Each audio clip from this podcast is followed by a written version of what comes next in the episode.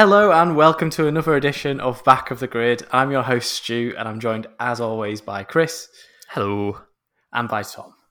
Hello. Hello, how are you both doing? Good. Tired. it's been a long day. Yeah, I, I can agree with those sentiments. Yeah, yeah. It's been a it's been a long few days. Yeah, yeah. Me especially. Um, it's been busy old race. Um, so I'm gonna start this episode by reading you a passage of text Oh, from a, a well-known um, Formula One driver's profile on the internet, and I want you to see if you can guess who you will. You'll be able to guess who it is straight away, but I'll, I'll read it to you anyway. Um, so here we go: plant-based, love animals, constantly searching for my purpose, for adventure, open-mindedness, and positivity.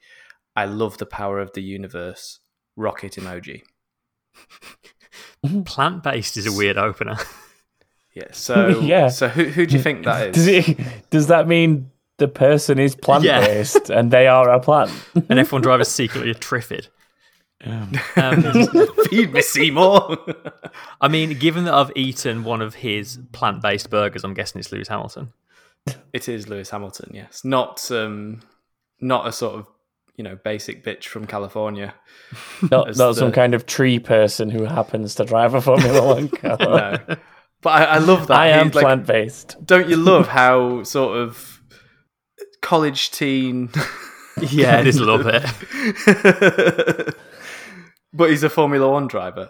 The power of the universe I love the most. The- I love like when people think the universe has like a will of its own and it wants things. It has desires. It's especially good when there was like people getting all excited over like certain drivers changing their Instagram bios recently, and Hamilton's just out there Oh, doing yeah. his own Yeah. thing. Yeah, well, this is this is how I saw it. This is what I saw. This is the reason I think because I, I I read about that and then I thought, you know what, I'm going to go and see what all the other uh, Formula One drivers' bios say. And um, this th- this was the most interesting one that I came across. So well done, Lewis Hamilton. You officially got the best Instagram bio in all of Formula One by a long way. One of his many accolades this season. Yeah. He doesn't once mention Formula One No. or motorsport. That's what I love about is, him. That's which what I is impressive all He doesn't need to. Lewis Hamilton is Formula One, he doesn't need to even mention it. The, the, the two names are synonymous with each other. Um, but yeah, the power of the universe. The, the universe wasn't sort of vouching for Abu Dhabi this weekend, just like it wasn't vouching for George Russell the weekend before. Um, we didn't get. It's fair to say we didn't get the most exciting of races, um, from what I gather. Lackluster at best. Mm, yeah. Um, Chris, would you like to steer us through this uh, thing? Thing it's a thing that happened. This thing that happened at the weekend, yes. It's like I've seen some people saying like when you think about how much money they spend on the privilege of having their race be the closer of the season. And all they're really getting for that money is the internet complaining about their circuit. It's Hmm. Yeah. it's really Yeah. bizarre. I think it's unfortunate because, you know, all season we've had like really amazing races, some really sort of out there races, some really left field tracks, some crazy circumstances at some of those tracks. And then it feels, it just makes it, it's, you know, it's never been a fantastic race anyway at Abu Dhabi, apart from maybe 2012 when it could have gone, the title could have gone any which way. And even that had nothing to do with the track. That was just Yeah. product of Yeah. the, Well, the- imagine- the, championship leading up to it. And they actually, you could argue that, that that the track ruined that championship. You could argue as well. Yeah, completely. It's yeah, it's at, at least people go into this race with low expectations, so it's not like we're disappointed. No, I mean, yeah. Is it any different to what we expected? Not really. yeah. I mean, I'm not surprised, but I'm still Yeah. entitled to be disappointed. I think. Oh, yeah, I- completely. I- you know, you expect Formula One. I think, especially this season, given the season that we've had, you expect Formula One, one races. You expect things to happen at least. That's you know bare minimum. I think like into turn one is the first race all season where nothing's happened into turn one. It feels like. No, like I think it was the top twelve or fourteen just stayed in order on that first lap. Yeah. Like, yeah. like Martin Brundle was like, "Oh, and we've still got twenty cars running." It's like, well, yeah, because Yeah. no one can get anywhere near Yeah, each see. other. It's like it's purpose built to string out the field as much as possible, isn't it? Yeah, that's the thing, and you'd you'd expect like look at it. They, they mentioned this actually during the race on commentary. You'd expect on paper to look at the map of the track. You'd expect two long straights separated by chicane to sort of generate some okay overtaking, but hmm. actually like it's the problem. Oh, actually, it might have been you that mentioned this. The the problem is the corners leading into them are impossible to get close enough to the car Yeah, so to Yeah. take advantage of that long straight. Because the middle sector, pretty solid, pretty decent bit of racetrack, that middle sector. It's just Yeah. that Mm. no one can get near each other to take advantage of it. Yeah. Yeah, I Well, there was a conversation that Chris and I were having at one point during the race of we were just talking about how garbage the first and second sectors are, basically. uh, sorry, first and third sectors, and how decent the second sector could have been if it wasn't. Like, I mean, the the third sector, the final sector around the harbour, is purely pointless from a racing perspective, in my mm. opinion. It's, it's designed to make the hotel and the harbour look pretty, primarily. Yeah. It, pr- pretty much, isn't it? It's uh, just They- like literal they- right angle into right angle into right angle into right angle into right angle into right angle. Oh, you're back at the start, finish Yeah. straight. They- but I think I got haven't the right number of helped. right angles there. They haven't. they haven't helped it by making every corner off camber as well. Yeah. Um, Yeah, that's it- true. If if you're a new listener, if you don't know what off camber is, off camber is when the corner falls away from the apex rather than the hill coming up on the outside of the corner to help the car's grip. It Yeah. falls away to reduce Think- the amount of grip. think the exact opposite of uh, an oval circuit. Yeah, if Yeah, you're standing on the inside, if, if you're standing on the inside of the corner, you would be looking downhill rather than looking uphill. That's the way to think of it. Yeah. Um, and it's, it, I mean, I, I understand why they've done it on those corners. There's obviously an architectural reason why they need to do that because those corners are they have to be really slow so that there's no monumentally huge accidents in them that damage the structure of the buildings that they're built around. But then that begs the question: Why build a racetrack around a Exactly. other than for aesthetic reasons? And not like an off camber corner can be an interesting challenge for a race car, but the way it's been done You- there isn't. You don't need 22 of them in a single lap. it's so true. Another another sad thing I think about this circuit is the fact that it's a, around. It, there is a marina, and there's lots of sort of water, body, large bodies of water and things around, and you never actually see any of those during the race, really. No, Because a, you it's at, don't. night, it's at night, and b, it's um, it's all sort of walled off and and and built away from the circuit almost, so that you don't you never really truly get a sense. I mean, they, they let's let's be honest. When they rebuilt when they built this track, they wanted to make a sort of Monaco of the Middle East, kind of, didn't they? Yeah. And yeah. really, what they've ended up with is just a just another track in a desert with a Paul hotel. Ricard of the Middle East. yeah, kind of.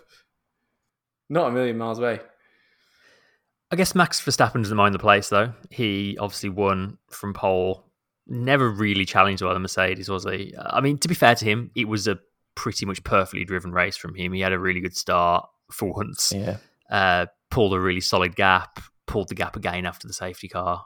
Um, yeah, from pole position as well, which is not how he tends to get his wins. Is it? It's only his third Mm. ever pole position. Is it? I think Verstappen. Yeah. I think so. Yeah. Um, yeah, really solid drive from him though. Uh, Mercedes said they'd got their MGUKs turned down for reliability purposes, but that was only cost them about a tenth a lap, and they don't think they'd have beaten uh, Verstappen regardless. And Hamilton wasn't firing on all cylinders. I think it's fair to say after coming back from COVID, but again, I don't think that was the difference either. It was just, I guess, on that day, Red Bull were the faster car, wasn't it? For for whatever reason. Yeah, it, it certainly looks that way. I, I mean, none of the Mercedes, I mean, none of the Mercedes cars were particularly rapid.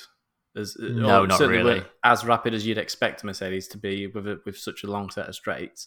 So definitely, they'd all reached the end of their reliability um, curves, I think, and were Yeah, just um, sort of, you know, looking after things to a degree. Yeah. I mean, I mean, the the thing that highlights that I think is that Stroll was the only other Mercedes in the top ten, and he was in tenth. to finish. Yeah. Yeah, yeah. Well, Yeah. he he uh, it was Perez, wasn't it, who uh, had a retirement? Yeah. Perez went out, and And Obviously, the even Williams don't make points.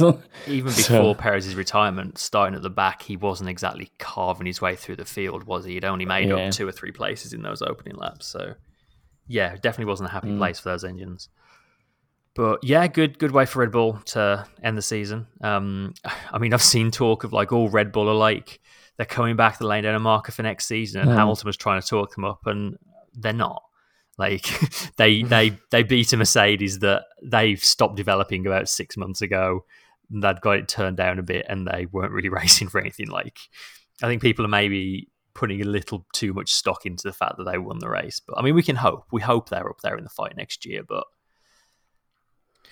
I don't think this Yeah. one race proves all that much, does it? Well, Yeah, I, I think one thing to be said is like how comfortably Albon had fourth, though. I mean, I know he didn't get either of the Mercs, but he, He was, was- fairly comfortable in in that fourth Yeah, place because he was. It, it was like I, I can't remember exactly how far it was, but you were pushing a almost a lap behind him, I think, to Lando in, in fifth. So he'd built a good gap away from the rest of the field, but just didn't have quite enough to beat the Merc. So I- Yeah. I think there's at least something to be said for that. No, that's a fair point. He only finished like one and a half seconds off Hamilton at the end as well. A few more laps, and he'd probably have Yeah. been fine Hamilton for third, which is which is cool, which is what you want to see. Um, I mean, Christian Horner said that was probably Albon's best drive of the year. It was sort of. I mean, again, you could argue if the lead car is winning the race, Albon should maybe be coming a bit higher than fourth, but still a solid drive from him, I thought. Yeah, I mean, twenty seconds behind his teammate overall in the end, wasn't it? Something like that, I think. Yeah. So it's not actually that that bad of a performance, realistically. When when we think about the fact that we've seen him being lapped by Max this season and stuff like that. yeah, that's very true. to be within twenty seconds of him is is pretty decent. might be a bit little too late. Um, I mean, Ted Yeah. Kravitz said he was expecting Perez to be announced to Red Bull in the coming days, and maybe Albon staying there as reserve driver, or possibly even like them doing some kind of sharing the seat, which I'd be very surprised by. no. But then Helmut that's not Marko- gonna happen. That's not No. that's not going to happen. But then Helmut Marko has apparently said that he, he all he said was they'll announce their driver before Christmas, which obviously is not that far away, but it's going to be mm. a not going to be a very nice present for one of those uh, two drivers. I mean, come on, it's Monday night and we're sat here talking about it not happening yet. So we know that before this episode's even hit the airwaves, it'll have been announced. Yeah, and what we're saying right now will be redundant. We Yeah. are the, we are the news trigger. This is how the world of Yeah. F1 works. We say Um, something, and then the news comes out to completely contradict us, and it's a blessing for everyone because we've generated that news by Yeah. saying something completely different. Yeah, and with with all that in mind, congratulations to Yuki Tsunoda for being announced as a uh, yeah. Alpha Tauri driver. I mean, next to be season. fair, Danny Kvyat basically announced that for them over the weekend. He was just like, "Yeah, I'm not in that car next year. Like, I think they want someone younger in it, and there's only really one candidate." yeah. I think that's fair enough, but um, we're, get, we're we are going off on major, major, major tangents right now. So shall we just pull it back really quick to the race? Yeah, um, both Mercedes pitted under the safety car, which all that really did was keep them in second and third. I'd maybe have liked to see one of them try something a bit different. I mean, in hindsight, trying something different probably wouldn't have worked, and maybe would have put them under at risk for um, Albon catching. But it, it, it sort of felt like it was already a very processional race. It's like, oh, good, we got a safety car, and everyone stayed in the same order, and. It, it needed a second safety car that race, really, didn't it? Yeah, or a rainstorm, or um, new tarmac, or A different Or track entirely. storm, or, or maybe just go to yeah, Yeah. maybe we could go to a different track. I don't know. Power boosts. Brazil. Um, here's a Banana que- here's a here's a emergency tangent question for you both, since we're talking about different tracks and trying something different. Um, what track would you? Uh, what track that didn't make the cut this year or wasn't wasn't around because of COVID? Which one would you have liked to have seen as the final race of the season, replacing Abu Dhabi, Mm. Uh, Brazil. Brazil? Yeah, Brazil- yeah. Yeah. Brazil, Chris. Like it's just that that's just for the era of F1 I grew up watching. Brazil has always Yeah, been what- the like it was a quintessential season season closer, closer. wasn't it? Yeah, Yeah. My favorite thing about Brazil is that it always rains like while they're on the podium. like it'll Yeah. threaten rain Yeah. for the entire race. It'll not come, and then they'll get on the podium and it'll just start pouring with rain. Or it'll rain all morning and then stop about five minutes before the race starts. Like, go on then. What tires are you going to put on now? Hmm. I wonder. I wonder what Montreal would have been like for that at this time of year. Snowy. yeah, just just like chains on the tires, like that time Max went driving on the snow. Send out the safety plough. Safety plow. Um, okay, so I'm gonna go. For, let's just have a look at what races we haven't had that we could have. So we didn't have Australia, uh, we didn't have Vietnam, we didn't have China, didn't have Netherlands, which I was excited for. Yeah, Uh, we had we didn't have Monaco, sadly. Eh. Um, Azerbaijan didn't have. Canada we didn't have. Is No. right? No, we yeah. Canada. Yeah, Nope. We had France. We had Aus- Did we have France? No, we didn't have France. No, we didn't have France either, did we? So we had Austria. We did have Austria. We had two Great Britains. We had a Hungary. We had a Belgium. Had a few Italian ones. Um, you're making them Many sound Italian like races. You, you, you're making them sound like sweets or drinks. yeah, or a few something. Like few Italian I'll have a order. bet, like just lagers. I'll have a Hungarian Um, and a Belgian. No Singapore, which we didn't really miss. Yeah. Uh, No. Russia, we had. Japan, we didn't have. That would have been good. Japan would have been a good nice. closer as well, yeah. Yeah, it would have been a Mm. really good closer. United States, that would have been a really good closer. Yeah. Yeah, think- it I think- actually. When you Um, first asked the question, Texas was the one that kind of popped into my Mm. head Was it? for some Mm. reason. Mm. Mexico. Yeah. Histor- lots, hor- I mean, that- been a really good race for Formula One since it came back. Yeah, it really has. That'd have been good from a Checo Perez perspective. Yeah. Final race. Although be- not, given Yeah. what happened to him. True. should we should we talk about that actually? Or Yeah, let's talk about Perez. So I like the main point of interest going into this race was the fight for third place, and it was really nicely poised with Perez having to start from the back and sort of fight his way forward, and everyone was keeping track of the position that the McLarens are in. And then it just kind of got decided when Perez dropped out, didn't it? It was that was kind of an end Yeah. to that one point of excitement quite early on. Uh, they said it was a transmission problem. Uh, he still kept fourth place in the Drivers' Championship despite that, which is impressive in itself. But it was a, it's not the way you want to see him going out, given that we don't even know if he's going to be on the grid next year. It was a, it was a real shame, and it, it seemed to really hurt a lot of the crew as well. Like there was a lot of very upset faces in that garage afterwards. Mm. Yeah, I think definitely within that team, you you really get the sense that the team themselves, you know, the personalities in that team are really, really gutted to be losing Mm. Perez. Yeah. not probably not over the moon. with No. keeping Lan- oop, with keeping Lance Stroll just dropping coins. it's interesting because you're right, and you kind of see the same thing with Ferrari. It feels like the crew in the garage seemed to be genuinely sad to be losing Vettel. Like they gave him a, Yeah, a weird giant trophy after the race, and like he was like going and handing them beers and stuff. Like I, I kind of hope that the race illegally, by the way, illegally handing them beers. That's really. within the law in that country. You're not allowed to drink, are you? In uh, United Arab Emirates? Oh right, of course, yeah. They don't have in champagne on the podium They there, have- do yeah, they? they have rose water on the podium. Yeah, Mm. Mm. There could have been alcohol-free beers. could have Actually, been. could knowing have been. Heineken, it We don't. We was. don't. you know, We don't know that for a fact. Just before we incriminate Yeah. Sebastian Our, Vettel, our any lawyers would like to point out that we don't know for a fact. Yeah, yeah. it's, Um, it's all alleged. Alleged.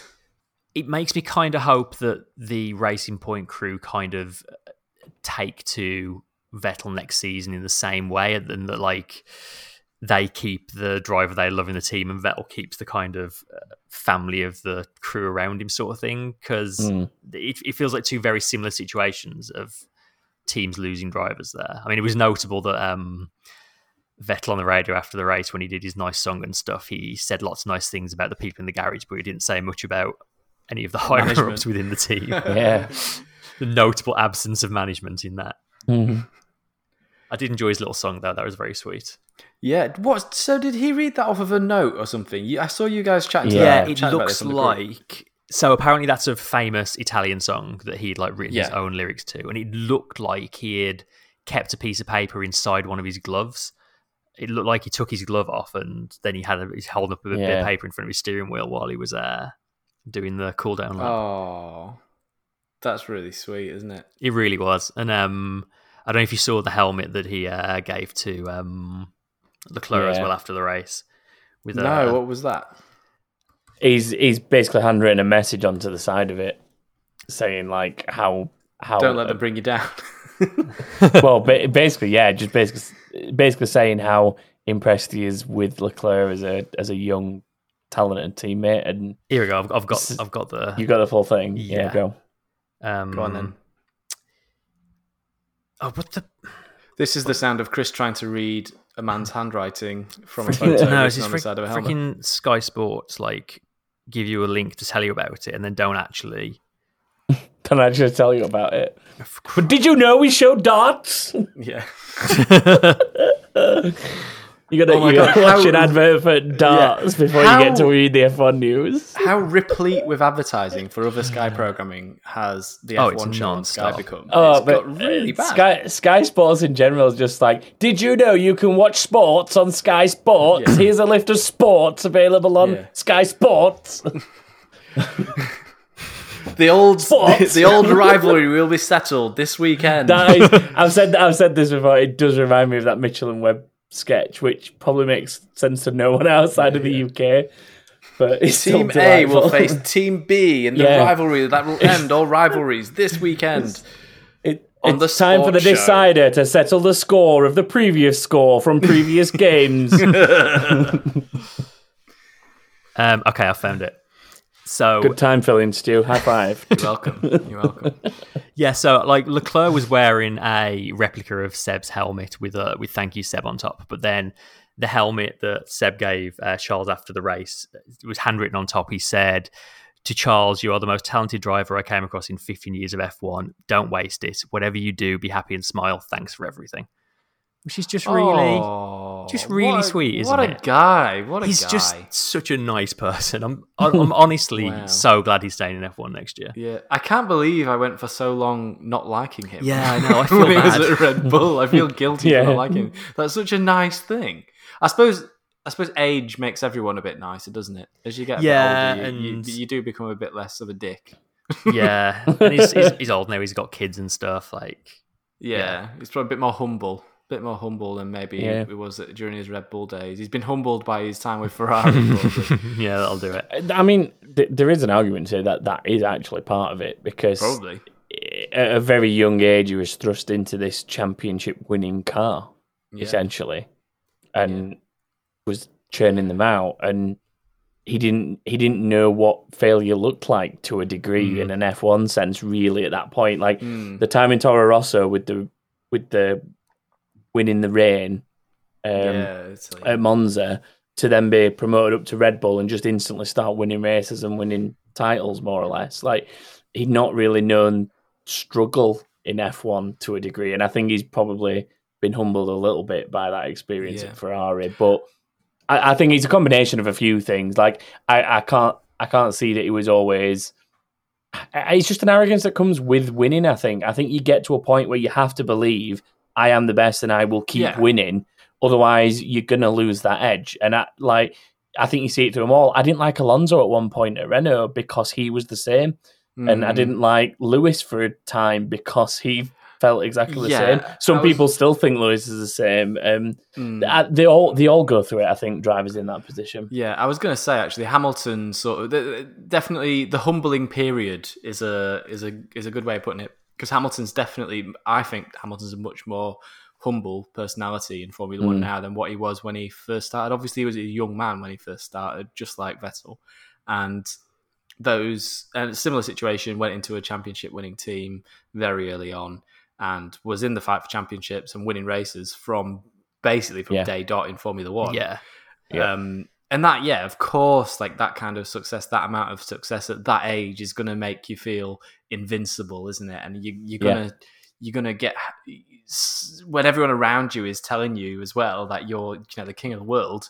Then at some point you're gonna start believing it because everyone's saying it to you. yeah, absolutely. So you can understand them how they get into this like sort of, I guess what could be perceived as quite an arrogant um, mindset. But then, yeah, as they've it shows the sort of strength of character in both those people because as they've come through the the the humbling period in both of their stories, then now they show this side of their personality that is much more considered and much more thoughtful and and and and outward looking and you know more Yeah. world bit better worldview than what they probably would have had when they were enclosed in that bubble. And remember as well, they've come through.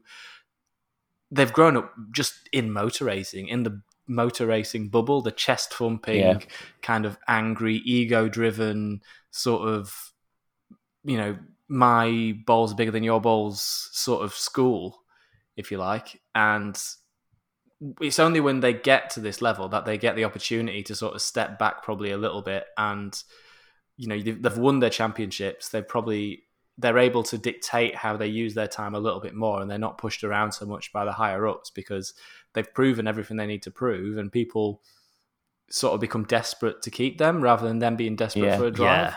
so it gives Yep. them that freedom to express themselves and to do whatever they want and i think that's when you see the true personality isn't it Mm. Yeah. And I think the other interesting thing is that we've kind of seen uh, Seb and Lewis go through that together, and like Mm. The relationship between the two of them has evolved at- at the same time. Like they've kind of gone from just these rivals on track to actually having a lot of respect for each other and seeming to be quite Yeah. good friends and stuff. It's Mm.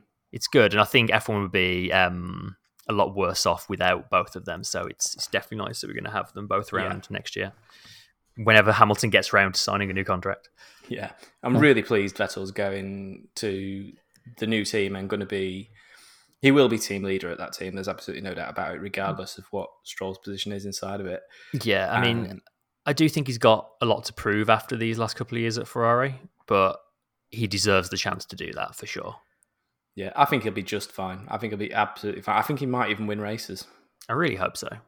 Yeah, I think that with the potential that that car showed this season, there's a good chance he can get some consistency into it as well. But um, there is a difference in the fact that they have said that they're pure, like they're purely developing internally for the next season Mm. going forward. Yeah, so wise it will be. It, I mean, it'll be interesting to see where that leaves them. Yeah. Mm. Um, yeah, so that's an interesting talking point.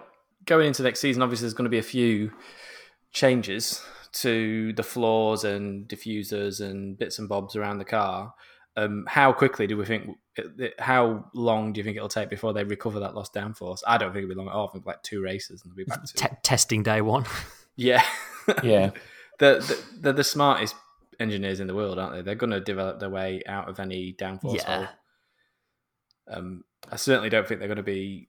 I mean, you can tell by the way they've been testing tires so aggressively that they know they're going to be end up probably at the end of next season with more downforce than what they've got now because it happens every time. Happens all Yeah. every time they try and trim downforce off the cars, they just somehow magically end up with even more downforce. Well, I remember them mentioning that certain bits were already starting to come off the Mercedes kind of in prep. Um, Mm, Like the last three races, they've mentioned mo- more from like a, a, a kind of pit lane conversation point of view. Like if you listen to, say, some of Ted's more technical stuff and, and things like that. And they were saying like certain bits have been taken off and put back on, and just to try and see what what effect they were they were going to see like on track, I guess. So it'd be interesting to see how much of a head start they've already got on that. Uh, Yeah. and, I mean, it's not. It's only three months until we hit yeah. the ground for Don't testing. Less Tom, don't. Just don't. Okay? I mean, it's true though. it's too soon. It's too fourth soon. of March or something. Stop is it. it? Fourth no, of March. stop. Stop. Fourth, fifth, sixth of March, something like that. Oh, oh no, my heart just sunk. I'll, Literally. I'll, I'll drag us kicking and screaming back to where we were a while back, which is Back from the future. Yeah, oh, just wait, just one sec. The- uh, Mercedes are not the only uh, Mercedes are not the only team to have been testing stuff for next year. McLaren have been testing next year's Yeah. floor. Um, Ferrari been doing Ferrari, loads of Ferrari stuff, were testing yeah. floors. Yeah, there's been already been like lots Yeah. of practice floor testing for next year. So they're already well underway with trying to recover this downforce. Chris, go ahead. McLaren got third place in the championship. Uh, Yay! Perez's retirement definitely made it much easier for them. But even Yep. so, a- amazing achievement for them. I mean, I think it's fair to say they've probably had the fourth or fifth fastest car for big chunks of Mm. this season. So to come away Yeah. with third is really, really Consistency. impressive. Consistency of both drivers. We've said it before. Yeah, it really is. It's over and over again. Yeah. consistent drivers and a team that's getting the absolute most out of uh, most situations, basically. Yeah. Yeah. They've um the drivers themselves I mean the drivers are gonna say it, but the drivers themselves said in an interview it shows what having two really talented drivers does in a team that's not necessarily got the best car. Like it's probably had the fourth best car of those four in the fight for third. And we've we've said it over and over again, and it's it's it's worked for them. And it'll be interesting next season because Ricciardo's going over there. Is Ricciardo? The question here is: Is Ricciardo as good as Sainz? Do we rate Ricciardo as highly as Sainz? I do. he should be, based on what we know. Um, yeah, it's gonna. There's a lot. The, the driver moves next season is so interesting, especially given Yeah. that it's going to make it so much easier to compare drivers as well. Given that we know how well certain drivers are up against other ones. Mm. Yeah. Um, it is a nice mix up, isn't it? It really is. But what was I going to say? Yeah, if you consider like what was it, 2016? I think McLaren were ninth in the championship, Oh, and the the speed they've turned around and brought things back is very very impressive. Um, Yeah. Zak Brown has just hired all the right people, hasn't he? We've said it before. It's it's Yeah. all about just getting the right people in the right roles. Um, Andreas Seidl, I think, has been a massive part of that. Yeah. Huge, huge, huge part of it. Yeah, I think I've got that position wrong. So I was, yeah, sorry, it was 2015 they were ninth. 2015 they were ninth. 2016 they were sixth. 2017 back down to ninth. 2018 back up to sixth again.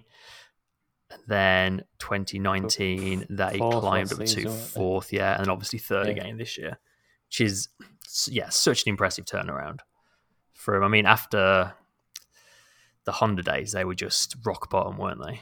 So Mm. yeah, super duper impressed. As I say, like the fact that Racing Point have had this retirement made it easy for them, and yes, Racing Point got docked those fifteen points, but the, the table doesn't lie at the end of the day, and uh, yeah, it, it was a shame Renault couldn't really be in that fight at the end. They've kind of they had those three podiums, but that, that was sort of nowhere this race, were, were they? Um, yeah, they've been kind of up and down a lot, haven't they? they really have, yeah. I mean, Ricciardo had Yeah. a decent race. He he was one of the few that stayed out on the safety car and actually made it work because he started on hard tires. Then he pitted 16 laps from the end to finish seventh, just behind the McLarens, which is basically as good as they could have done, I think. Um, Mm. Ocon was quite a bit further down, but yeah, um, fifth place in the constructors for Renault has got to be disappointing for them. It's not where they expected to be after this many years of this kind of No. new Renault project, is it? No, I think No. though this season, you know, third to fifth, they they were just so hard fought, weren't they? Yeah, like one or two results going slightly differently could have really changed up those orders. Yeah. Well, just that one retirement from um, from Perez, and the fact that Perez and Racing Point were docked 15 points, remember as well for the Yeah. brake duct Yeah. saga. It's unfortunate, really, because they're the only sort of disappointing thing I'd say about this is that McLaren. You know, we said the other week that it'd be nice for McLaren to remain outside of that 15 point window. Yeah, Yeah. because you don't have that. Yeah, but every time it's Yeah, you don't have an asterisk next to your win Yeah, but still at the same time, like they were outside of that 15 point window a race ago, and as a result of that, they've won the championship that way. So Yeah. they did get far. I, I think there's still credit to the win because they still they uh, certain points in the season. Well, at that point in the season, they were that far ahead. Hmm. So they have earned it. They've absolutely earned the position. There's no taking away the, the achievement of finishing third this year in the Formula One Championship, is there? No, and I think without stepping too much into season review territory, which we'll come to in a week or two's time, I would argue that Racing Point, given the car they had, uh, that 15 points shouldn't have mattered to them. and they should Yeah. have been in third position anyway. But they um Where would Racing Point be if Sebastian Vettel and Charles Leclerc were in their car? Oof. I mean I mean, I, I'd have thought it'd be solidly third and potentially troubling Second? Red Bulls at times. Yeah. possibly Do you think they'd have finished second, second, driver. maybe? I, think I mean, there'd be a good chance of it. It dep depends on if the Ferrari strategy team is still the one making calls. Yeah. what if, uh, okay, what, what if um, Carlos Sainz and Lando Norris were in the Racing Point? Where would it finish then? Again, I'd put it third, possibly second. That's fair. What about, oh, okay, Ricciardo and Ocon then? Probably where it was, maybe even lower. So Yeah. basically, Maybe Re- the- maybe Renault would have beat. maybe Renault would have beat. Um, in fact, did they beat Racing Point? Were Racing Point fifth or sixth in the end? Oh, sorry, no, fourth Racing or Point, fifth. Racing Point were fourth, yeah. Yeah, so so I would have put Renault above Racing Point if it had only been Ricciardo scoring points for them. Then again, I guess they were in a similar situation anyway. Yeah, that's kind of. You'd probably found that. Ricciardo would have got like three or four podiums this season instead of just two. Would be my guess. yeah. Yeah. It's, It's just an interesting concept, isn't it? Because it, I think it does show you that the drivers have made a big difference in that midfield this Yeah. year. There's no yeah, doubt about very that. Very much so. It's been very much a driver lineup led championship in that regard. It's kind of Yeah. like the Formula One we've always wanted. Yeah. like for the car not to be the def- the deciding factor. It's it's the real, it's the team, it's the strategy, and it's crucially it's the drivers that have made Yeah. the real Well- difference in that fight. If you look at the final driver standings, the two drivers for the team that came third in the championship finished sixth and ninth in the drivers, whereas the teams that finished in um, fourth and fifth in the constructors had one driver right up at the top, like Perez fourth, Ricciardo fifth, but then their teammates were where are they? Lance Stroll finished eleventh, Ocon finished Yeah. twelfth, and Yeah. that's kind Yeah. of the whole story of that third place fight right there, isn't yeah, it? Yeah, that is a microcosm of of it. Yeah, Yeah, well, it it comes back down to like there's there's four very talented drivers in amongst the, those teams there, mm. and you- you'd make two ve- you'd you'd either make two very strong teams out of the four, or you end up in a situation like you are where a couple of them end up with a weaker teammate in comparison, and, and it shows. I've got one more for you. Go on. Where would Racing Point have finished if they had Pierre Gasly and Danny Kvyat in their car? Because Probably. I'd say Gasly's had a hell of a About the same. Yeah, I I feel like I feel like Gasly Kvyat is a similar scenario to Yeah. Ricciardo Ocon and probably Perez. Maybe not quite Perez. Perez. I feel like Perez. Perez seems to have gone through this like we talked about. I think a bit last week. This like massive highs to absolutely just shattering Soul-crushing lows. lows. yeah, and but the the highs have been so good, and the fact that he's been able to bounce back from the lows has been quite impressive. Because there's a lot of things that have happened for him on and off this season that you would think it it just crushed somebody's season. Mm. So to come back the way that he has from these setbacks has been impressive. So I think that he's he's probably been. I mean, I, I think the drivers' standings is probably about right for how most of those drivers have performed. I think it's quite an accurate reflection that Perez is the guy that sat there in fourth well, yeah. above the I mean, rest of don't, you don't get drivers. A, you don't get a more accurate depiction of an order of drivers than how many points they've earned over the course of a season, do you? I, I think I think it's more the fact that like you would say though that Perez has outperformed Bottas, but he's behind him in the championship. Do, do you get what I mean? Like, Yeah, Oh, I but like- if, yeah, if you yeah. if you take that subsection of the midfield drivers that we're discussing right now, I think that the the, the points and their finishing order justifies exactly who's been the most talented, and it's a lot easier to do that in this like subsection in the Yeah, middle. yeah. I think than it is to like say, oh, Bottas is not has not performed as well as Perez, Ricciardo. Lando, Norris, and Carlos Sainz, Yeah. in my opinion. Well, let's not forget Perez missed two races as well. exactly, yeah, which makes Yeah. that all the more impressive. So Yeah. he, he could have And been. he's had Two retirements True. as well, I think. Yeah, At yeah, least. so if he'd not had those retirements and he'd not been out of two races, he could well have been troubling Verstappen for for third.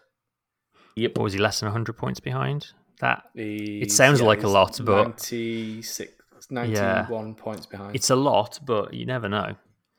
You're right, though. I mean, without giving anything away, I'm finding it hard to think who I'm going to pick for my driver of the season when we come to do season review. I'm not going to Yeah. say any more than that, but it's a. I'm finding that a difficult question to answer currently. There's a lot of Okay. candidates. That's something for me to start thinking about then. he's got cards and he's keeping them close to his chest. Didn't even know we were going to do that. We always do that. Do you not, do do you not do remember that. last year we picked Carlos Sainz and then Ferrari heard us and signed him? Yeah, I, We, we are the we are the kingmakers. I, I, mean, don't, we, I don't remember last Friday. I don't remember who was fastest in practice on Friday in either session. No one mind. remembers that. so, it's so true. What else is there to talk about from the race? Uh, I thought Kimi Raikkonen had a pretty decent final race of the season. Uh, he finished ahead of the Ferraris in 12th place. Um, it, it seemed to have a really good pace all race, but unfortunately, 12th was about the best that car could manage, wasn't it? Mm. yeah, probably. Uh, It's just, it's just a very Ferrari way for the season to end as well for them to. For the two Ferraris to end the season as not the fastest Ferrari powered car in the yeah. standings. Yeah. It's yeah. a season to forget for them. But Yeah. honestly, I'm struggling to find much else that happened in that race to talk about. It wasn't a Um, great one. Where did the boy George Russell finish? 15th, I think he was. Yeah, two places ahead of Tiffy. Yeah. Oh. Um, Fittipaldi was pretty impressive again. I mean, he came last, but he also had to make was it four pit stops he ended up making? He had a engine air leak and had to keep going in to top up an air tank apparently. Oh, really? Yeah, which is why he made uh, three or four pit stops. But What- pace wise, he was considering it's the second weekend he's ever in an F1 car, or Yeah, for a good good amount of time anyway. He was he was solid. I thought I thought he's worth a mention. He did a really good job. Yeah, yeah, yeah. good I, pace. I last feel a bit sorry well. for him because because of the where he's been, he's basically been ignored. Like you'd be forgiven for forgetting that he was on the grid for the last two races. Completely, yeah. In all honesty, because I do not remember them showing him once. In all honesty, or like interviewing him after. But like I just No, It, but then it- it's almost like he wasn't there, which I feel I feel a bit bad for. it was the same for I he Aitken, deserves though. some. I mean, yeah, but It's a good I job mean, Aitken well, sort of Aitken had to three. si- Yeah, he had the three sixteen a barrier to get some attention. Yeah. That's why he did it. Um, yeah, no, Fittipaldi did. Uh, no, I thought Fittipaldi did a really good job. He did a really, really good job last race, and he's done another good job, stand-up job for him um, this race as well. Who knows with uh, Mazepin up to his uh, weird activities, then Yeah. maybe, Mm, maybe he's him. lined up as a replacement. Because I don't know if I'd want someone that kind of behaviour in my team. Should we should we talk a little bit bit about Mazepin briefly? Very briefly, Because obviously, Yeah. what he got up to last week was abhorrent. Basically, um, I mean, for me, that was the worst and most recent in a long line of things he's done that make me not want him to be in a Formula One car. And I mean, it sounds like Ha- has to been keeping their cards very close to their chest and saying, "I'll deal with it internally." It sounds like they're gonna give him a talking to behind the scenes and then try to brush this whole thing under the carpet. I'm not sure that's going to fly in the world of Formula One, to be honest. I don't imagine most of the drivers on that grid are looking forward to having to mix with him next season. Um, yeah. I mean, it sounds like he's going to be there. I don't know about you guys, but I have no interest in talking about him next year unless we absolutely have to. like, unless he does something in a race that has to be talked about, then I don't feel like. I'm I'm I'm pretty sure that's going to happen given his racing standards. well, this the F thing. with it? Miller. it's that there was a really interesting discussion during I think it was practice one or two about the fact that he in F two this season came very close to getting a race ban, and they were saying, well, it's they're all FIA sanctioned events. Why don't these penalty points carry over? Like if he's done enough things in a year to warrant a race ban, just because he's moved up a series, that doesn't undo Yeah. all the bad things he does. Like, is there an argument for these Yeah. things to carry across? That's a good Um. But I think you're right, Tom. I don't think it's going to be long before he starts doing things that get him close to that again. Um, Well, I mean, But- usually, I mean, the universe has a way of sort of sorting these things out by itself. The universe has its own desires and its own plan, I certainly hope so. for what it wants for Fittipaldi and for Nikita Mazepin. I think And- I think all of his um, discretions up to this point have been the kind of things that um, you can wave a checkbook underneath someone's nose and make go away. And I don't think Mm. that's going to be the case once he gets into the world of Formula One within the team, maybe, but wider than that. Have you ever tried waving a checkbook in, under the nose of the universe, Chris? Hmm. Doesn't work. The universe cares not for your money. It does not. Not Not, for not, your a coins. jot. No. I mean, you'd have thought after the Rich Energy fiasco, Haas would maybe Mhm. know a little better than to uh, be getting into bed with questionable money sources. But yeah, I suppose. But the universe sorted that one out, didn't it? The universe did. intervened there without very anyone much so. quietly intervened and just dealt with the issue. So maybe the universe will help us out again for this one. Um, shall we move on? Yeah, that's that's the most I want to talk about that guy for as long as possible. For the, yeah, for the foreseeable future. Um, is that more or less covers the race, doesn't it? I think we've it does covered it. really. So did, we did mention that Verstappen won it, right? we did, yeah. good, good. Okay, so it's probably time for us to pick a DOTD driver of the day. Hmm. Long lists, short lists. What are we thinking? I mean, it's probably Verstappen. Like the we normally Yeah. look at people who've like made their way forward. The driver that made the most places in the race was Daniel Ricciardo, and he gained a grand total of four positions. So Mm, it's not Hmm. like there was a great. I think if Perez had stayed in the race, he maybe would have made up like ten or twelve places. But yeah, there's not many. I mean, I thought Albon did a solid job. Um, Norris and Sainz both did really well Yeah. to bring it home in fifth and sixth. mm-hmm. Where did Gasly start? He made up a few places. Um, he made up a place. I take it back. I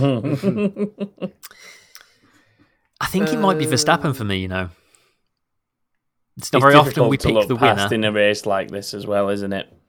Yeah, I, I, I think it all comes down to context of the race, and it was quite a dominant performance from him, really. For me, I'm going to go Lando Norris um, because it's. Uh, if I could give it to two drivers, I'd give it to both him and Carlos Sainz because it's that it's it's their drives this weekend, their solid performances this weekend that have got them that third in the championship. I think it's crucial for them Mhm. both to have really good Yeah. race, and um, they've come up with the goods. They've um, Lando was always going to lose that fourth place again in qualifying to the faster Red Bull. I think there's no doubt about that. Um, but he showed during qualifying that he's got the goods when it comes to, you know, Saturday yeah, that was that was the lap of qualifying for sure. His qualifying Yeah, lap was really time. impressive. hell of a lap. So I think all that together, I know it's of the day technically, but all, all of that together, I think probably Lando Norris edges it over Carlos Sainz for me. Um, I'm sticking with Verstappen. And who have you got, Tom? And I think it's Verstappen with an honourable mention for Lando, to be honest. Yeah, That's fair enough. Fine, fine. a, a rare race winner getting driver of the day. Mm. Let's move on to move of the day. Were there any moves? Let's move of the day. I, I uh, rewatched the uh, highlights and I saw three, and they were all Gasly. So Yeah, I was going to say it was the Gasly show in that respect, I think. uh, I think the pick of them for me was on the second lap when he got past Ocon because Ocon squeezed him right to the inside and he sort of threw it in with a couple of wheels off the track. It was a it was a decent one. Were there any more that anyone spotted? I definitely didn't. No, it was the Gasly ones. There's the Gasly ones for me. And any of them, I think you could probably take your pick from, to be honest. Gasly it is then. Yeah, he was. Um, there's probably some good onboard footage to probably dig out of that. Yeah, I've not seen any yet, but All I'm sure that'll exist moves. somewhere. Mm, Yeah, a good little highlight reel, I think that. cool. And uh, the last last one Honestly, what the f- are we doing here? Was there any WTF? this There was- week? Like, There was something I anything said to? Chris during the race. I'm going to have to look back through messages to find it now. Was it what something was it? that um, David Croft said? It's got to be. I mean, it wouldn't surprise me. I don't think it was that in this scenario. Um, you, you, you guys debate, and I'll scroll backwards in my messages. There was I, I, I I thought um, Ferrari giving Seb a like Champions League replica trophy.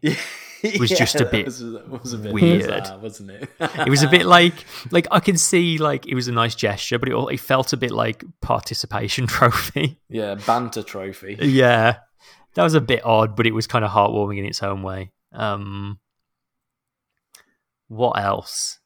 Oh, my my one during the race was the interesting moment that our favorite service, AWS Graphics, Oh, no. showed that both Ferrari cars had ex- identical tire condition despite being on different compounds. yeah, that was a good one. it was like it was the the fronts were both on 50 for both cars and the rears were both on 30% for both cars. And then I was like, but hang on a minute. Had they had They're the- on different compounds. Had they had the tyres on for the same amount of time or a different amount of time? Yeah, they both got fresh tires on. Wow. So it was it was impressive. I guess, like, I don't know, like, I guess uh, there's kind of insight that without like shooting you down, that there is kind of insight there that they're trying to get. across. I'm, I'm not defending the graphics because I am the first to sort of shout out when Well- graphics look daft. But I think like it is possible if one driver's wearing the tires more than the other, and they want to illustrate that. But then they need to make a better point of of saying That's this the Yeah, tire- but al- also that wasn't happening. Yeah, well, if and, and obviously, yeah, if it's not even the case, then fair enough. WTF award awarded. I'm not necessarily saying it needs the award, but it No. was just a moment that made me go, "Here we go again." Oh, I've yeah. got, I've got one. Ooh, Go. go on. when when Perez retired, and it was he, he gets out of the car, he's obviously absolutely devastated. The team are devastated, and then just to rub salt in the wounds, he has to on TV broadcast around the world get in a golf cart that's got a Rudolph nose and antlers on it, and a little bit of tinsel and some lights, just to like really rub in the fact that he's having to be driven back to the pit lane. Man, that's banter. Short of like Santa's sleigh picking him up. yeah, pretty uh, much. Wow, I quite like that. That's that's That's got my good. vote. I mean, that can have it for me actually. Yeah. Love it. it's either uh, that or just WTF are we doing here? Here being the Yas Marina circuit for a season yeah, closer. that? yeah, why are we even bothering with this? Yeah, what are we especially- literally I think doing here? it, I I feel bad for it because it, the one thing that it, it could have going for it is as a final race of the season is a championship could be decided there, and that's obviously what they want. They want championships to be decided at the, at the final race of the season. Of course, they do. They want it to run that long. And if But then, the series wasn't inherently flawed, then it would. But it's just not going to happen with the way things are currently. And even if it does happen, when you've got a, a circuit that doesn't generate racing, a racetrack that doesn't generate racing, then you've got fundamental problems. I don't know why they don't, they need to really look at the layout of that track and sort of do something about it. Make it so they've got options. It's a it's literally a field of tarmac. They could it's a supermarket car park. They could do anything there but um, they insist on keeping this same layout, and it's just, when are they going to realize that it's just not working? It's not generating good uh, good racing. I think the problem maybe is they don't care. Oh, Yeah, I mean, no, I, don't, I think they care. I think that's no, I don't think that's fair. I think they probably they, they do care. I'm not. they do care. I'm sure there's, there's. I'm sure there's people there that do care. I'm just not sure those are the people who have the money and the decision making power. But that's Yeah. wild speculation on my part. I don't know that for a fact. I mean, there is there is bits of the circuit you could change the layout of, but uh, the the annoying thing is the bits that you can change aren't necessarily yeah, the, problem, parts. The problem bits are the ones like we've said, the bit around the the Marina Bay that just like the Mm. actual. But you can It's just- forgive them. it for presents a- nothing. ev- Every track has at least one or two corners on them that are, you know, not overtaking corners or, or complex sections of track that don't really mean too much. Like even, I would argue that even Suzuka has a bit at the end that's a bit Mickey Mouse that you don't really, you don't really Yeah. need that chicane. Like you could get rid of But- that chicane and still have. But that chicane does present overtaking opportunity coming Yeah. round, Yeah, it does. coming round that sort of. It's flat out now, isn't it? Really, um, 130R, and so the, Yeah. know they're coming round that at some ridiculous speed, and it's it's a heavy braking zone now. That that chicane. So I mean, it presents overtaking, similar to what the t- the two that we've got at Abu Dhabi do after the two long straights. Mm. But like, I mean, the one at the, as you're coming towards the end of like the opening sector, you sort of, they start coming down the hill towards the hairpin, and then there's that chicane that's there, and I can see why that layout of the circuit is being used because it presents a braking zone into a couple of slow corners that then lead into the hairpin rather than just swooping round to the hairpin. So I can understand why it's there, but because of the nature of the fast corners before it, that braking zone kind of takes something a bit special to be right behind someone and be able to have a go into it. I think So you're talking So about it's like- turn it's- five and six before the hairpin I think it'll be on- five before the hairpin. before the Onto hairpin the- onto the the, first long straight. Right. Okay. Yeah. Yeah. So I think you could get rid of that. You could get rid of five and six. And The just problem- I think the problem is is the runoff at the they they have to have it because of the runoff. Yeah, Hmm. because I mean, just the going quickly stadium mention section. because we, we had a to pluck into the inbox. Oscar Felding wrote in about exactly this. He said, "I was struggling to stay awake during this race again. Is it possible to change corners of a track, remove some, or do a new layout?" And I think that is the like we've already got a situation at this track where there's a hole underneath the grandstand to add more runoff. Like they, for all the space they have, they've kind of seem to have boxed themselves in unnecessarily. Like the Hmm. the hairpin backs onto that big Ferrari theme park, so they can't really build anything else there. And there's a massive grandstand. The first chicane at the end of the first big straight, uh, they've already got runoff area underneath the grandstand. The next straight, they've not got a ton of room to play with because it's by the marina, and it's I don't know. It's they. I think they do need to do something because there are multiple layouts of that circuit, but I don't think Yeah. Well, like any of them. I think turn eight you could because if you if you if you got rid of the chicane at the end of the first long straight and just had a one long massive long basically no braking zone up until right where turn 11 is now yeah, then you could have like basically a drag strip running down that entire back back straight. That it could just be one big, almost one big arch that goes all the way around the top of the track, and you could get slipstreaming and overtaken that way. Yeah, That would be, be that's a really simple solve to that problem. I don't know. It, again, it's a runoff thing. If they're going crazy, crazy speeds by the time they get to where turn eleven is now, then you know maybe not. Or maybe they can add a chicane in sort of halfway down the second straight and get rid of the chicane, which is now currently turn eight and turn nine. As I look at this map, um, there, there, there's definitely ways around it. Like you, there's there's absolutely no doubt in my mind you could adjust each. There's not a single track on the calendar that you that you that you couldn't adjust one way or another mm. season to season. And I don't think it'd be necessarily a bad thing because it makes it difficult for the teams to find setups for the tracks. It changes the dynamic. It mixes it up every single season, and it it'll stop things like Mercedes being dominant at every race all season because it, it forces everyone to develop their cars in in more creative, different ways. Mm. So it, could be it, in in changing the regulations to solve a problem for one particular track, like we're doing here. You actually almost by accident solve a lot of the problems that are in Formula One at the moment, which is it's, it can be very difficult to overtake at certain tracks. Yeah, I I wonder if there'd be an argument. Oh, I suppose no, I don't think it'd actually work now. I'm- I'm thinking about it out loud, but I was going to say I wonder if there's an argument to um, to kind of reverse the circuit because the you know the final turn that to us is obviously that sort of ninety degree right hander. yeah, You can you can come out of that differently. It doesn't have to be a night. It wouldn't have to be a ninety degree left if you um if it went the other way. But I don't know how that because it links back up different. You know, for one of the shorter variants of the yeah. track. So there might there might have been something you could do that way, but I don't know if it'd work or not. It'd be interesting seeing them pit go into the pits through the tunnel and come out the other way. Though. Yeah. I think another thing they could do hmm. is that little complex before the hairpin that leads onto the back straight.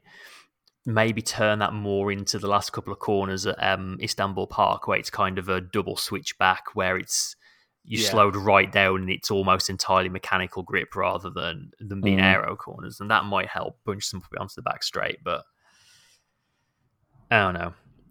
Yeah, It's it's it's just, They, they struggle for space there because it's it's around buildings. That's yeah, that's Yeah, the crux of it. They-. I really to lim- they're limited to what they can do in the first place because of that.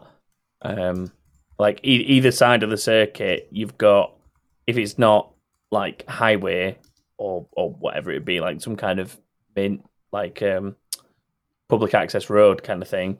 If it's not that, it's it's water. Yeah. it's like it's the harbour. It's it's the it's the canal. Uh, would it be a canal? I don't know. It's like a Uh, man-made. It's a, it- it's a man-made. it's a marina. Isn't the marina just the the harbour bit though? Well, yeah, that's what a marina is, though. It's it's a posh harbour. yeah, but there's no. What I'm trying to get at is there's like there's a canal system. There's a canal system that goes into the marina. That's alongside all the circuit. Is what I'm trying to get at. Oh, you mean the big? Yeah, you just mean the big canal. Yeah, it's, it's What I said, essentially just it? canal. I'm pretty sure that's what I said. we have arrived at a canal. Um, there is space that halfway down the, uh, what is it? The the second straight, right ahead of the grandstand. Actually, you could, in theory, put a chicane in there if you, and there is also space to link up those two bits of circuit. Looking at it from a satellite photo. Hmm. So, if you're listening, Ross, give it a whirl. just just scrub it all out and start again. Yeah. Get Ross on It doesn't need that. There, are interesting parts of this track, though. I think, like once you, uh, where are we? If you, if you, when you're, so the few turns before you get to, um, after the second straight, there's the chicane, and then you do a, Yeah. uh, you do the left, the off camber left hander. That sequence of three corners into that turning braking zone before you go under the hotel. That's a yeah, that's pretty cool. Exciting bit of racetrack. That's probably the Yeah. best bit of that racetrack. It's, that it's as Martin Brundle would say, it is the yeehaw moment of the racetrack.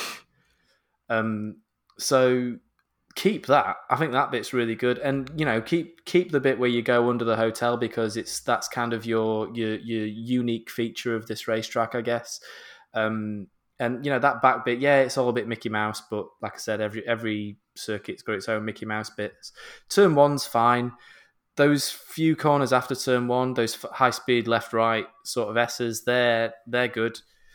Um, Mm, see, I, I think turn one could do with tightening up a bit, maybe, but because it's not much Mm. of an event these days, is it? But it is No, like it is it is that kind of middle section, and that they have got space there. To be fair, like if you look at the aerial photo, there's all kinds of alternative layouts through there. Like there is space to do Yeah. some different stuff, but mm, it ain't it ain't cheap business building racetracks. No, the the run. I will say the runoff at the end of the second straight is basically into the water if they, Yeah. if they go into Yeah, it so is. you're going to struggle there, but definitely, Which is know, again, it's another reason for the chicane being the way it is to to stop them before that wall. yeah. But I'm saying like put a, put a chicane further up that that's second straight. Yeah, and- potentially. and link up. You know the the the first half of that second straight with the second half of the first one. That way, I, I wish you could see my mouse moving because I'm literally looking at the looking at the shit and I'm like m- linking them up with my uh, with my mouse. Um, but yeah, linking that just give you that bit of extra time to get a slipstream and get a really good toe and and maybe get around some people into the chicane that would be ahead of the grandstand. It almost looks like from this aerial photo that they've left that area clear in front of the grandstand to put a chicane in. It's just like wasteland. yeah. I don't know. anyway, anyway, we should uh, we we digress. Let's move on. Yeah. Should we do prediction result? Yes. That's next, isn't it?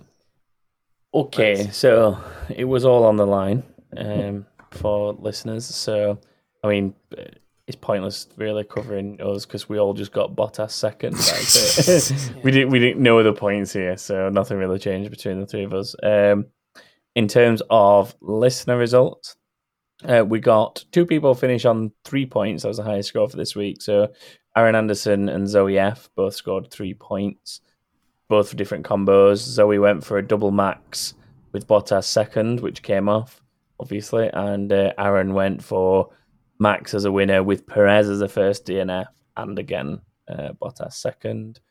I mean, most people got most things. Not not many people got 19 finishes, I'll admit, but it wasn't just a lone one or two rogue guesses. There was quite a few people even still got that. Um, and same with Sergio Perez. A few people were the pessimists, like I wish I had been. Um, but in terms of the overall standings, that leaves us with an overall season champion, just one as well. No tied places, nothing like that. An outright winner, and that person is Nathan Bailey with Whoa. 32 points over the course it? of the season. Mm. That's amazing. Having only entered 15 races as well, which is all the more impressive. Yeah, He's, Yeah. he's been Um, there or thereabouts all season, though, hasn't he? Yeah, and and to be fair, we've we've also got an outright second and an outright Yeah. third as well, which is I didn't expect after how close it was the last couple of races. But Whit Happens uh, and Lee Scott were second and third with 31 and 30 points respectively as well. So that is our podium of finishes, I guess, for this season. God, just one point apart as well, one, two, and three. Yeah, very very close. Um, are you bothered about where we are, or are you not? I mean, well, for the sake of completionism, let's find out. Do you know? Do you know what, Chris? From where you were at one point in the season, I'm I'm quite pleased with how you Oh, ended wow. up. I'm impressed. I'm quite impressed you you you're seventy fifth with twenty points. I'll take that. And uh, I mean, coming from a triple digits not so long ago, that's that's Yeah. not too bad.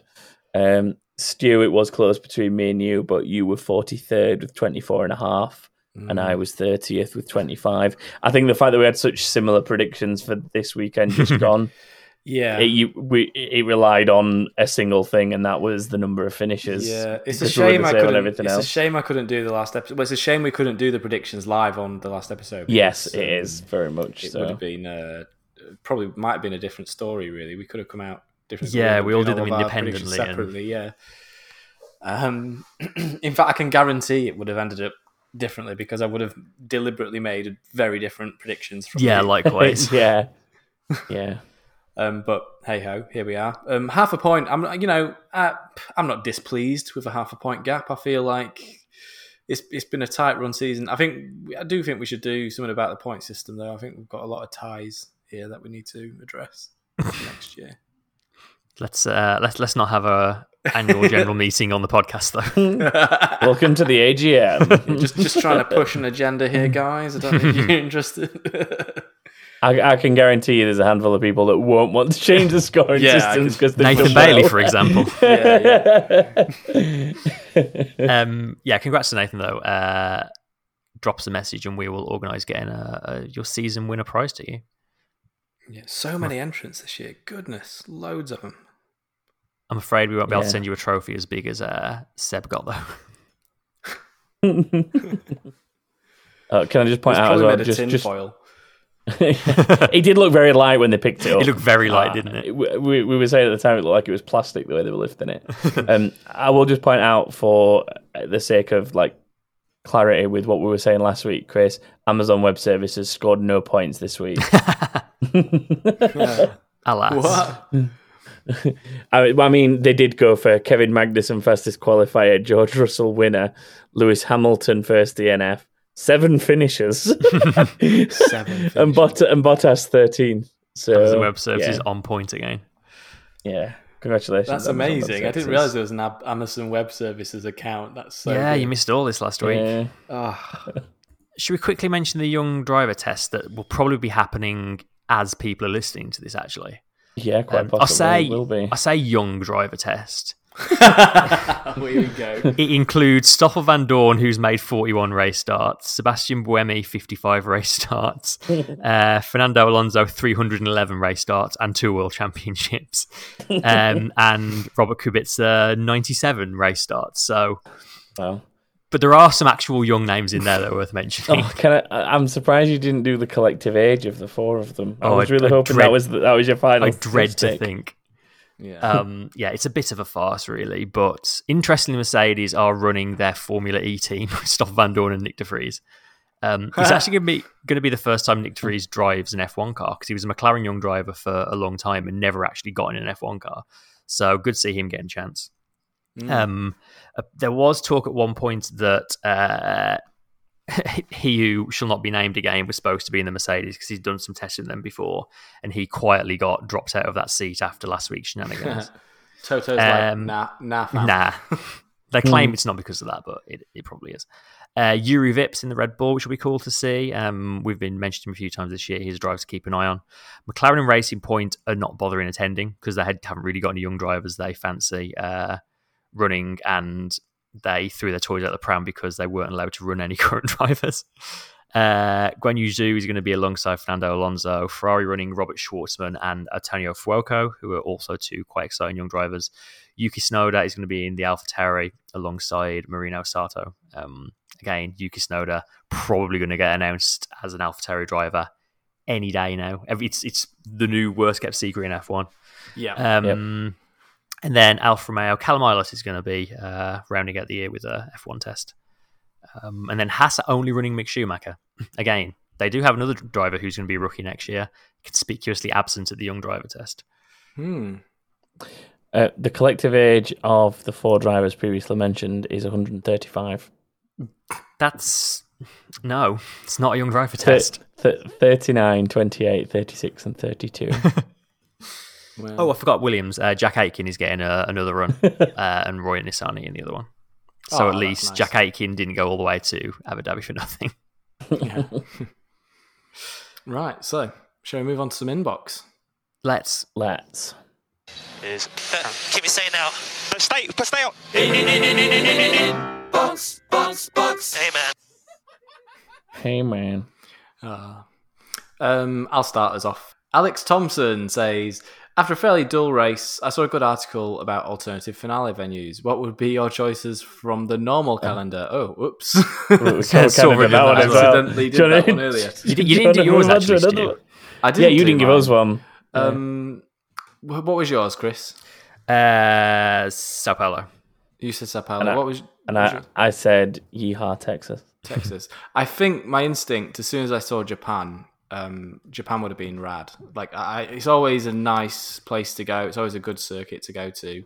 Um, I'm always the most excited, I think, for that race every year, Yeah. just because it's such a fantastic track. Those S's at the start, the Degners, 130R, like, oh, it's just And such a such an exciting circuit. It is a classic season closer as well. Like we've had plenty of uh, yeah, total deciders there over the years. Yeah. absolutely. So yeah, there's your answer. There's an answer for um for Alex. Uh, Ryan F1 said the development race in the midfield has been the most extreme in a long while. Do you think they might catch up to the top runners next season? And just for fun, who do you want to take third next year Ooh. from a McLaren Mercedes, which it will be obviously, Alpine as it will be, Aston Martin as they will be, or Ferrari staying the same? Mhm. I'd love to see McLaren um, hold on to that position.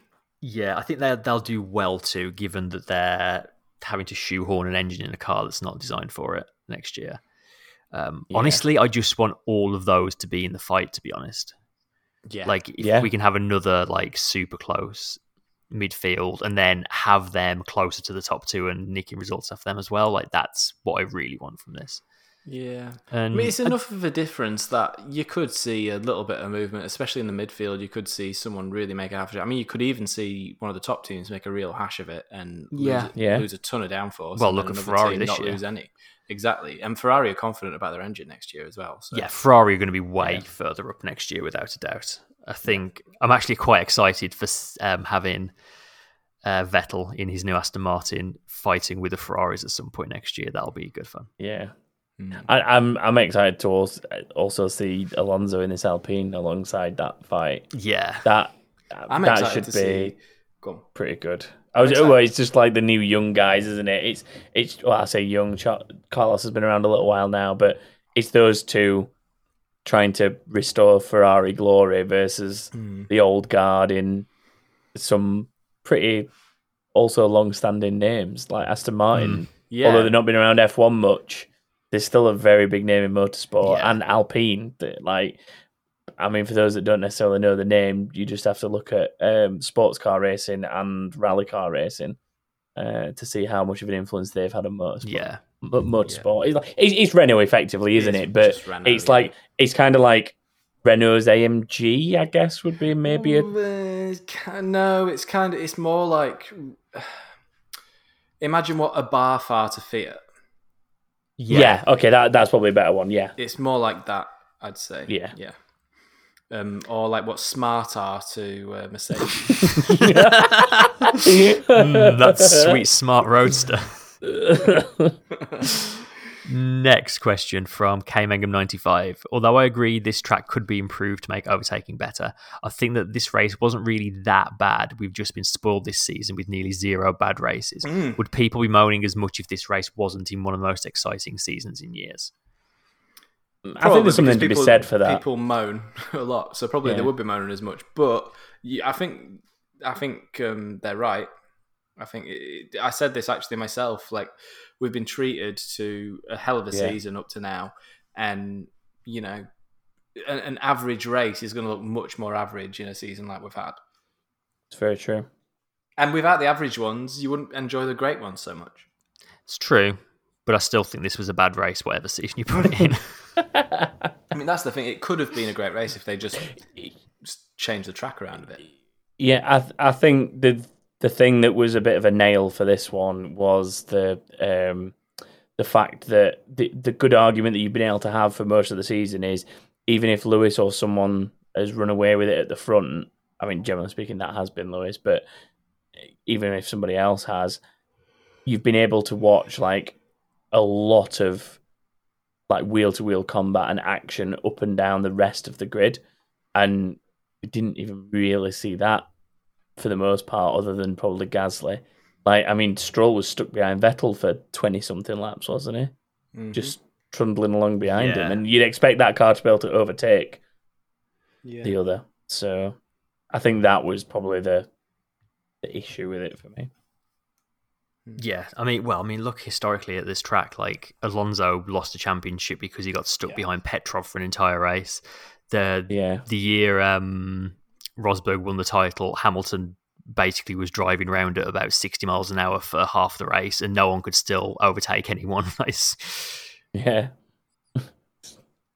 yeah, yeah, it's just it just something eventually something's got to give. Like they've got to we've been we're, we're, we're laboring it now but like they've just got to do something to make this this circuit better because it's for, for too long now it's not cut the mustard it's the season finale it just every year it leaves us with a damp squib and that's not how it should be it should be no. the, you know you want to be left wanting more you don't want to be left glad it's over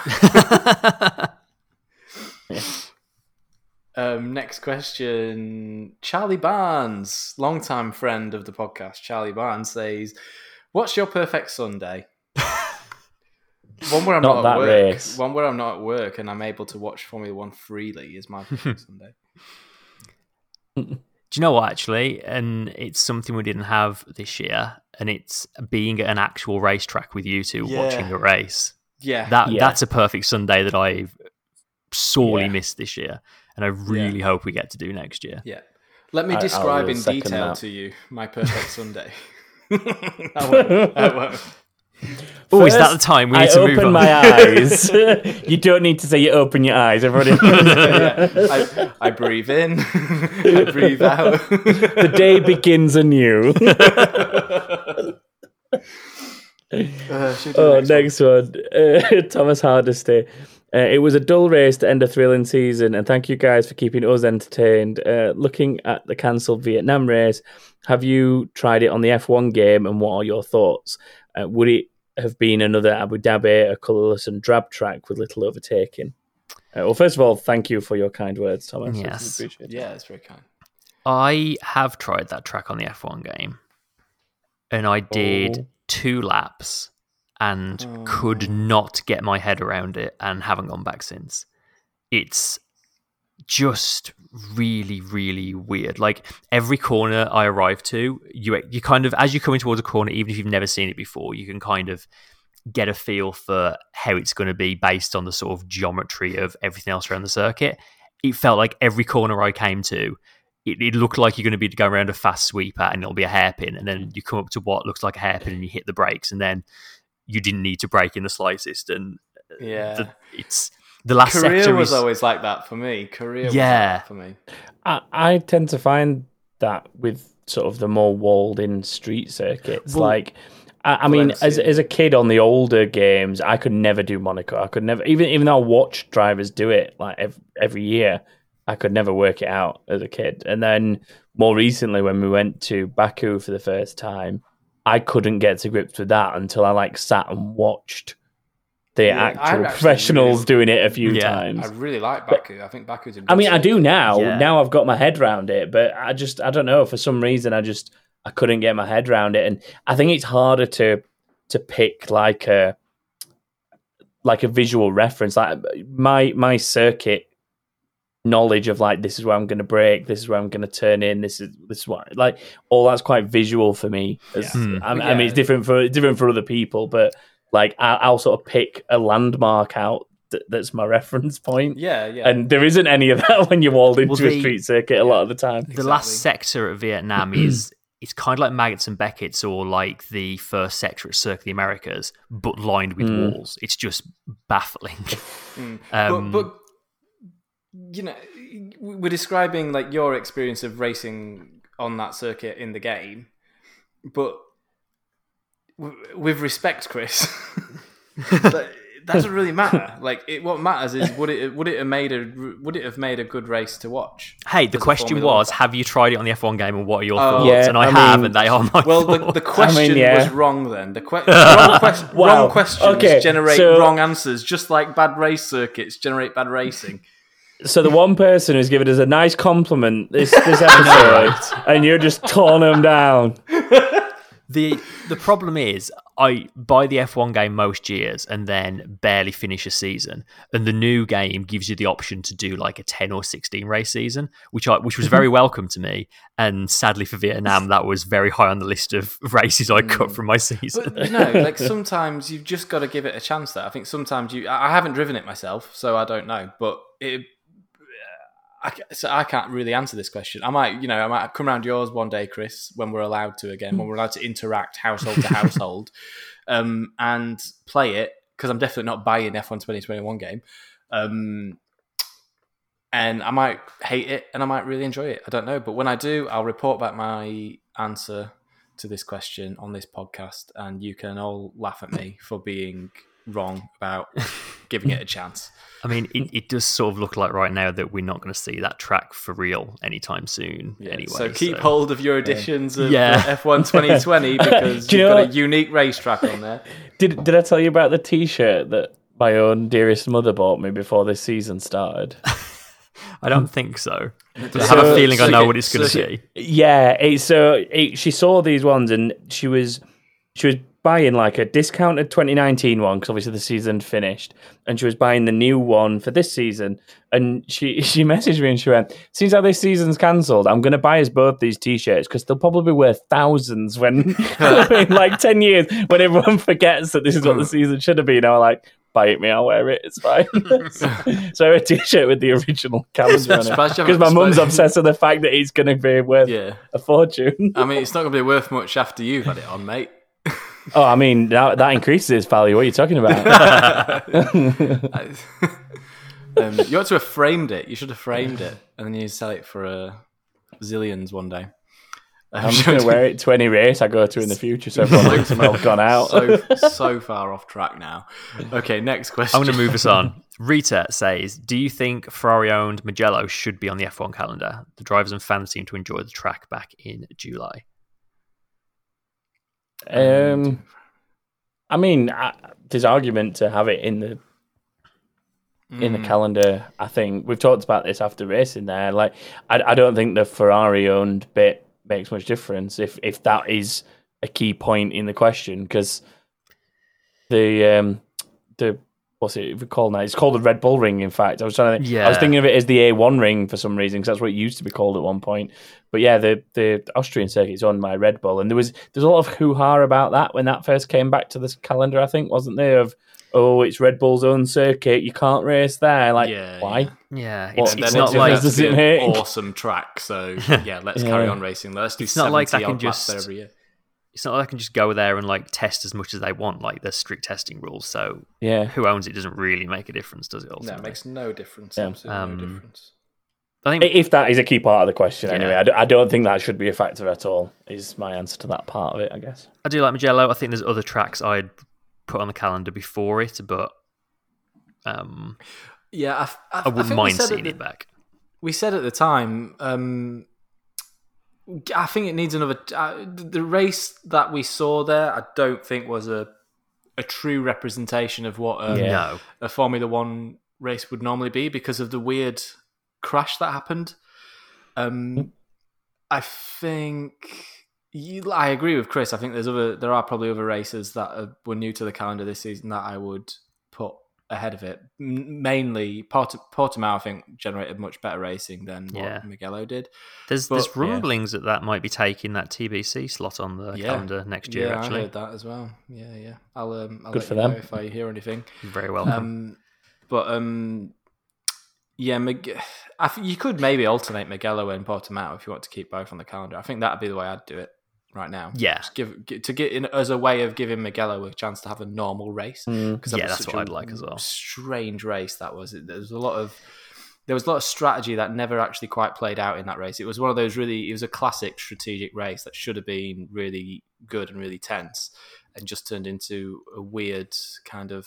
I mean, not many finished, did they? There was like No. twelve finishes. Something like that, yeah. You, I think Yeah. you do need to give circuits a couple of tries at a race. Like look at um, Baku. The first race Yeah. in Baku was garbage, Yeah. and then every year after that we've gone back there, they've generally been really, really good ones. So Mm. I don't think it's back, fair yeah. to judge a track off the back of a single race. Uh, last one from Chris McNulty says, As much as I love the chain by Fleetwood Mac, I'm starting to feel like it's overused. I think it should be used once a weekend by broadcasters. It used to be exciting to hear that bass line feet in, but now the intro it's now it's the intro for every podcast and program, which given the coverage these days is wearing a bit thin. What do you think? I don't, I don't, I don't feel like I hear it that much myself. Well, that's the thing. I watching it on Sky, I don't hear it at all. Do, do Channel I can- Four use it? Channel Channel Four still. Maybe uses Okay, it, they yeah. must do. You know what I am sick of hearing uh, from watching the Sky footage all season? It's been that opera music for the f- f- uh, Alfa Romeo ad with The Kimi Giulia Räikkönen. and Stelvio Quadrifoglio. Uh, yeah, don't those. even quote it. Oh my god! I'm also sick of hearing that Petronas have been on their sustainability journey for more than two decades now. and what about the glitchy Kaspersky advert that's always on? Have you Yep. noticed that? Yeah. Have you noticed that there's a there's glitches in that advert at different points every time? And I, I'm trying to figure out whether this is a very niche topic, know, by the way, know, because really even is. people that get that coverage, like kind of boxed up and sent to their chosen broadcaster, They probably won't get those don't ads. see these ads. No, I know. I mean, I mean, they might get some of them, but not the. Well, The answer given that, question- like the, the bulk of our audience is in the UK, so hopefully they know what we're talking about. I mean, you'd be surprised. um, yeah, that that Kaspersky, that Kaspersky security virus antivirus software advert is, I think, like the, the the MP4 file that the broadcaster got must be corrupt or something, which is so ironic because they're like an antivirus like security thing, and their their ad is like, and it's not, it doesn't look intentional. If it is intentional, amazing, and I'm talking about it, and it's what they want, and fair enough, fair play. If that's like if that's their game, then I'm playing it and I'm happy to play it. Fallen right into it. Yeah, but I don't think that is their game. I think they've just got a corrupt file and it's never been replaced, and it glitches at the same point every time in the advert because obviously they're just using the same MP4 file for the for for every broadcast. It's so and strange. that, ladies and gentlemen, shows how boring the Abu Dhabi Grand Prix was. yeah, yeah. He's talking about the glitch in a Kaspersky Literally, advert. I, I've like I've brought work to the podcast as well. Oh. Uh, to answer the question, I don't think I could ever get sick of that song, and I, I don't hear enough of it. But I can understand Yeah. why it might wear a bit thin. That album's an amazing album. Like when, whenever that, Yeah. whenever that song, when I, because I, I do genuinely just love that album, regardless of like the significance of the chain and its and its relevance to Formula One, as as a different, uh, the, the sort of music part of my life, which is completely separate from the Formula One part of my life. That is a really, really highly held album for me, and because I love Formula One, every time that that tune does come on, although it's not significant to me for this reason, I do get ex- a little sort of um, bubble of excitement inside me when I think of Formula One and, and that tune comes up. Th- th- when that tune comes on, and then it makes me think of Formula One. Like, it, it- yeah, but I don't, I don't, Yeah. I don't hear it that often, so I still get the magic from it, I guess. Agreed. I like Rumours. Good album. Yeah, it's a crap. Yeah, album. yeah, It was- Given that hot observation right now is Rumors is a good album, I think it's time to wrap up. yeah, it's probably that hot observation. I love that. 1977 called. They want their album reviews back. Yeah, It's been a long season, but also a short long season. season. It was a long weekend. Um, right, I think that's it. That wraps us up for uh, for today. Thanks so much for joining us all season. It's been it's been a hell of a ride. We've had ups and downs. We've had missed episodes.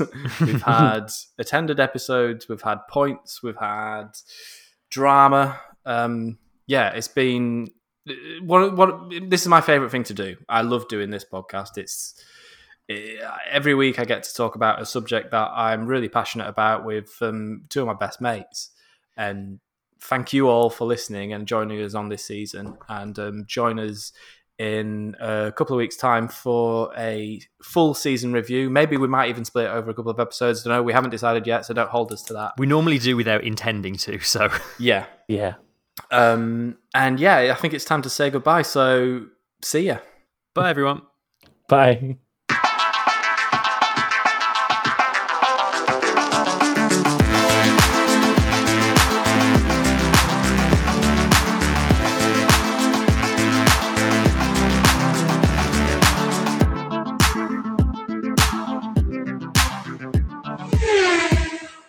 And also, you can follow us on Facebook and Twitter and everything just by searching for Back of the Grid. Bye. Uh, professional to the very end of the season.